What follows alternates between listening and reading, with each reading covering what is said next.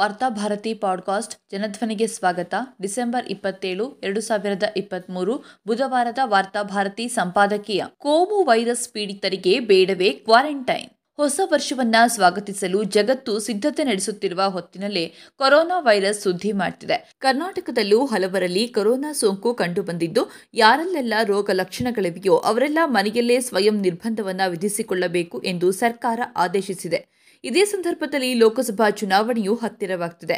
ಚುನಾವಣೆಯ ಹೊತ್ತಿಗೆ ದೇಶದಲ್ಲಿ ಕೊರೋನಾಕ್ಕಿಂತಲೂ ಭೀಕರ ವೈರಸ್ಗಳು ಬೀದಿಗಳಲ್ಲಿ ಅಡ್ಡಾಡತೊಡಗಿವೆ ಈ ಕೋಮು ವೈರಸ್ ಒಮ್ಮೆ ಹರಡಿತೆಂದರೆ ಅದು ಇಡೀ ಊರನ್ನಷ್ಟೇ ಅಲ್ಲ, ನಾಡನ್ನೇ ಬಲಿ ತೆಗೆದುಕೊಳ್ಳಬಹುದು ಇಂತಹ ಸಂದರ್ಭದಲ್ಲಿ ರೋಗ ಪೀಡಿತರನ್ನು ಗುರುತಿಸಿ ಸಾರ್ವಜನಿಕವಾಗಿ ಓಡಾಡದಂತೆ ಸಾರ್ವಜನಿಕ ಸಮಾರಂಭಗಳಲ್ಲಿ ಭಾಗವಹಿಸದಂತೆ ಅವರಿಗೆ ನಿರ್ಬಂಧ ಹೇರುವುದು ಸರ್ಕಾರದ ಕರ್ತವ್ಯ. ಕೊರೋನಾ ಶ್ವಾಸಕೋಶಕ್ಕೆ ಹಾನಿ ಮಾಡಿದ್ರೆ ಈ ಕೋಮೋ ವೈರಸ್ ನೇರವಾಗಿ ಜನರ ಮೆದುಳನ್ನೇ ಬಲಿ ತೆಗೆದುಕೊಳ್ಳುತ್ತದೆ. ಸದ್ಯಕ್ಕೆ ಸರ್ಕಾರ ಕೊರೋನಾಕ್ಕಿಂತಲೂ ಹೆಚ್ಚು ತಲೆಕೆಡಿಸಿಕೊಳ್ಳಬೇಕಾದದ್ದು ಈ ದ್ವೇಷ ವೈರಸ್ ನಾಡಿನ ಜನರನ್ನ ಬಲಿ ತೆಗೆದುಕೊಳ್ಳದಂತೆ ನೋಡಿಕೊಳ್ಳೋದು. ಸಿದ್ದರಾಮಯ್ಯ ನೇತೃತ್ವದ ಸರ್ಕಾರ ಅಧಿಕಾರಕ್ಕೆ ಬಂದ ದಿನದಿಂದ ಈ ವೈರಸ್ ಪೀಡಿತರು ಸಮಾಜದಲ್ಲಿ ಸಕ್ರಿಯರಾಗಿದ್ದಾರೆ. ವೈರಸ್ ವಿರುದ್ಧ ಕಠಿಣ ಕ್ರಮ ತೆಗೆದುಕೊಳ್ಳುತ್ತೇವೆ.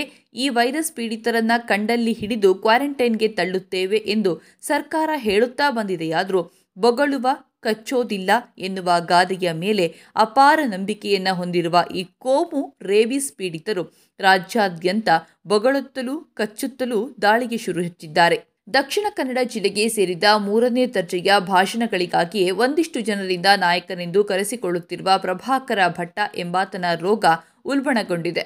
ಈತನಿಗೆ ಸರ್ಕಾರದಿಂದ ಅತ್ಯಗತ್ಯ ಸಹಾಯ ಬೇಕಾಗಿದೆ. ಸದ್ಯಕ್ಕೆ ಕರಾವಳಿಯಲ್ಲಿ ಈತನ ಮೂರನೇ ದರ್ಜೆಯ ಮಾತುಗಳು ನೆಲೆ ಬೆಲೆ ಕಳೆದುಕೊಂಡಿರೋದ್ರಿಂದ ಮಂಡ್ಯಕ್ಕೆ ತೆರಳಿ ಅಲ್ಲಿನ ವೇದಿಕೆಯಲ್ಲಿ ತನಗೆ ಅಂಟಿರುವ ಕಾಯಿಲೆಯನ್ನ ಹಂಚುವ ಪ್ರಯತ್ನ ನಡೆಸಿದ್ದಾನೆ.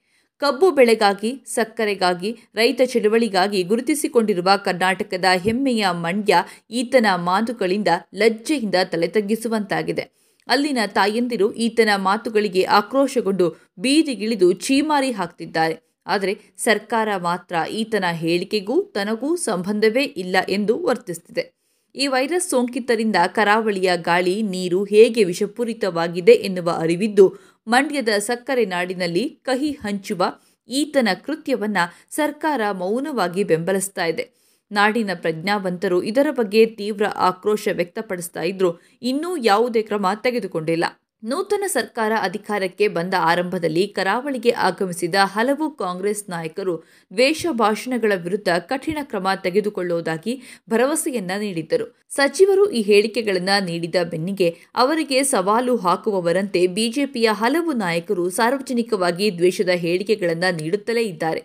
ಇದೀಗ ಮಂಡ್ಯದಲ್ಲಿ ಮೂರನೇ ದರ್ಜೆಯ ಸಂಘ ಪರಿವಾರ ನಾಯಕನೊಬ್ಬ ತನ್ನ ಸಂಸ್ಕೃತಿಗೆ ತಕ್ಕುದಾದ ಭಾಷೆಯಲ್ಲಿ ಮಂಡ್ಯವನ್ನ ಗಬ್ಬೆಬ್ಬಿಸುತ್ತಿರುವಾಗ ಸ್ವಯಂ ಪ್ರಕರಣ ದಾಖಲಿಸಿ ಆತನ ವಿರುದ್ಧ ಸರ್ಕಾರ ಕ್ರಮ ತೆಗೆದುಕೊಳ್ಳಬೇಕಾಗಿತ್ತು.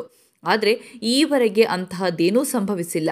ಇದೀಗ ಪ್ರಜ್ಞಾವಂತ ಜನರೇ ಈತನ ವಿರುದ್ಧ ದೂರು ದಾಖಲಿಸಿದ್ದಾರೆ. ಇನ್ನಾದರೂ ಈತನ ವಿರುದ್ಧ ಕ್ರಮ ತೆಗೆದುಕೊಳ್ಳುತ್ತದೆಯೇ ಎಂದು ಈ ನಾಡಿನ ಜನರು ಕಾಯ್ತಿದ್ದಾರೆ. ಸಿದ್ದರಾಮಯ್ಯ ವಿರುದ್ಧ ಅಥವಾ ಕಾಂಗ್ರೆಸ್ನ ಮುಖಂಡರ ವಿರುದ್ಧ ಬಿಜೆಪಿಯ ನಾಯಕರು ದ್ವೇಷದ ಹೇಳಿಕೆಗಳನ್ನು ನೀಡಿದಾಗ ಪೊಲೀಸರು ತಕ್ಷಣ ಸ್ವಯಂ ಪ್ರೇರಿತ ಪ್ರಕರಣ ದಾಖಲಿಸಿಕೊಂಡು ಕ್ರಮ ತೆಗೆದುಕೊಳ್ತಾರೆ. ಆದರೆ ಒಬ್ಬ ಕೋಮು ವೈರಸ್ ಪೀಡಿತ ವ್ಯಕ್ತಿ ಈ ನಾಡಿನ ಮಹಿಳೆಯರ ವಿರುದ್ಧ ಅಸಹ್ಯ, ಅಶ್ಲೀಲ ಮಾತುಗಳನ್ನಾಡಿದರೆ ಪೊಲೀಸ್ ವ್ಯವಸ್ಥೆ ಜಾಣ ಕಿವುಡನ್ನು ಪ್ರದರ್ಶಿಸುತ್ತದೆ ಎಂದಾದರೆ ಸಿದ್ದರಾಮಯ್ಯ ಅವರ ಮಹಿಳಾ ಸಬಲೀಕರಣ ಭರವಸೆಗಳಿಗೆ ಏನು ಅರ್ಥ ಉಳಿಯಿತು? ಗೃಹಜ್ಯೋತಿ ಗೃಹಲಕ್ಷ್ಮಿಯರನ್ನ ಒಬ್ಬ ಸಂಸ್ಕೃತಿ ಹೀನ ಮನುಷ್ಯ ಸಾರ್ವಜನಿಕ ವೇದಿಕೆಯಲ್ಲಿ ನಿಂತು ಅಶ್ಲೀಲವಾಗಿ ನಿಂದಿಸುವ ನಾಡಿನಲ್ಲಿ ಗೃಹಲಕ್ಷ್ಮಿಯರು ಆತ್ಮವಿಶ್ವಾಸದಿಂದ ಬದುಕುವುದು ಸಾಧ್ಯವೇ? ದ್ವೇಷ ಭಾಷಣಗಳ ಕುರಿತಂತೆ ಸುಪ್ರೀಂ ಕೋರ್ಟ್ ನೀಡಿರುವ ಆದೇಶಗಳಿಗಾದರೂ ರಾಜ್ಯ ಸರ್ಕಾರ ಗೌರವವನ್ನು ನೀಡಬೇಕು. ದ್ವೇಷ ಭಾಷಣಗಳ ಮೂಲಕ ಕೋಮು ಗಲಭೆಗಳನ್ನು ಎಪ್ಪಿಸಲು ಯಾರಾದರೂ ಯತ್ನಿಸಿದರೆ ಸಂತ್ರಸ್ತರು ದೂರು ನೀಡುವವರೆಗೆ ಕಾಯದೆ ಸರ್ಕಾರವೇ ಸ್ವಯಂ ಪ್ರೇರಿತ ದೂರನ್ನು ದಾಖಲಿಸಬೇಕು ಎಂದು ಸುಪ್ರೀಂ ಕೋರ್ಟ್ ಆಗಸ್ಟ್ ಇಪ್ಪತ್ತೈದರಂದು ನೀಡಿದ ಆದೇಶದಲ್ಲಿ ರಾಜ್ಯಗಳಿಗೆ ಹೇಳಿತ್ತು.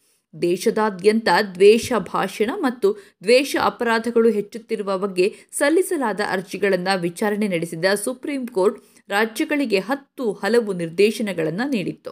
ದ್ವೇಷ ಅಪರಾಧಗಳನ್ನು ತಡೆಯಲು ಜಿಲ್ಲಾ ಮಟ್ಟದಲ್ಲಿ ನೋಡಲ್ ಅಧಿಕಾರಿಗಳ ನೇಮಕ, ಮಾರ್ಗದರ್ಶಿ ಸೂತ್ರಗಳನ್ನು ಬಲಪಡಿಸುವುದು ಸೇರಿದಂತೆ ಹಲವು ಕಠಿಣ ಕ್ರಮಗಳನ್ನು ತೆಗೆದುಕೊಳ್ಳಲು ಸೂಚನೆಯನ್ನು ನೀಡಿತ್ತು. ಅವಹೇಳನ, ಬೆದರಿಕೆ, ಕಿರುಕುಳ ಹಿಂಸೆ, ದ್ವೇಷಕ್ಕೆ ಪ್ರಚೋದನೆ, ಒಬ್ಬರ ಧರ್ಮ, ಜನಾಂಗ, ಹುಟ್ಟಿದ ಸ್ಥಳ, ಲೈಂಗಿಕ ಆದ್ಯತೆ, ವೈಯಕ್ತಿಕ ನಂಬಿಕೆಗಳ ಆಧಾರದಲ್ಲಿ ತಾರತಮ್ಯದ ಅಭಿವ್ಯಕ್ತಿ ಇವೆಲ್ಲ ದ್ವೇಷ ಭಾಷಣ ಆಗುತ್ತದೆ ಎಂದು ಸುಪ್ರೀಂ ಕೋರ್ಟ್ ಸ್ಪಷ್ಟವಾಗಿ ತನ್ನ ಆದೇಶದಲ್ಲಿ ವ್ಯಾಖ್ಯಾನಿಸಿದೆ.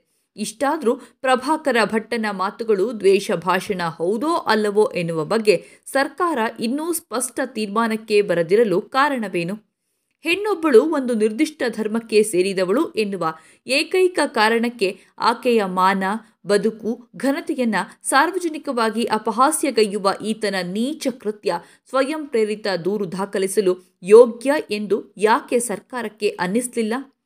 ಇದೇ ಸಂದರ್ಭದಲ್ಲಿ ತನ್ನ ಸಂಸ್ಕೃತಿ ಹೀನ ಮಾತುಗಳನ್ನು ಇಡೀ ಹಿಂದೂ ಸಮುದಾಯದ ತಲೆಗೆ ಕಟ್ಟಲು ಈ ತಲೆಕೆಟ್ಟ ವ್ಯಕ್ತಿ ಯತ್ನಿಸುತ್ತಿರೋದನ್ನು ಹಿಂದೂ ಧರ್ಮದ ಸ್ವಾಮೀಜಿಗಳು, ಧಾರ್ಮಿಕ ವ್ಯಕ್ತಿಗಳು ಕಟುವಾಗಿ ಖಂಡಿಸಬೇಕಾಗಿದೆ. ಈತನ ಜೊತೆಗೆ ಹಿಂದೂ ಧರ್ಮ ಅಂತರವನ್ನ ಕಾಯ್ದುಕೊಳ್ಳದೆ ಇದ್ರೆ ತನ್ನ ಕಾಯಿಲೆಯನ್ನ ಆತ ಇಡೀ ಸಮಾಜಕ್ಕೆ ಅಂಟಿಸಬಹುದು. ಸರ್ಕಾರ ಈತನ ವಿರುದ್ಧ ಕಠಿಣ ಕ್ರಮ ತೆಗೆದುಕೊಳ್ಳೋದರ ಜೊತೆ ಜೊತೆಗೆ ಸ್ವಾಮಿ ವಿವೇಕಾನಂದ, ನಾರಾಯಣ ಗುರು, ಮಹಾತ್ಮ ಗಾಂಧಿಯಂತಹ ಮಹಾನ್ ನಾಯಕರಿಂದ ನಿಲ್ಲಿಸಲ್ಪಟ್ಟ ಹಿಂದೂ ಧರ್ಮದ ಮೌಲ್ಯಗಳಿಗೆ ಈತ ಕಳಂಕವಾಗಿದ್ದಾನೆ. ಈತನಿಂದ ಹಿಂದೂ ಧರ್ಮವನ್ನ ರಕ್ಷಿಸುವುದಕ್ಕಾಗಿ ಧರ್ಮದ ಮುಖಂಡರು ಸ್ವಾಮೀಜಿಗಳು ಆಧ್ಯಾತ್ಮ ಚಿಂತಕರು ತುರ್ತಾಗಿ ಬೀದಿಗಿಳಿಯಬೇಕಾಗಿದೆ.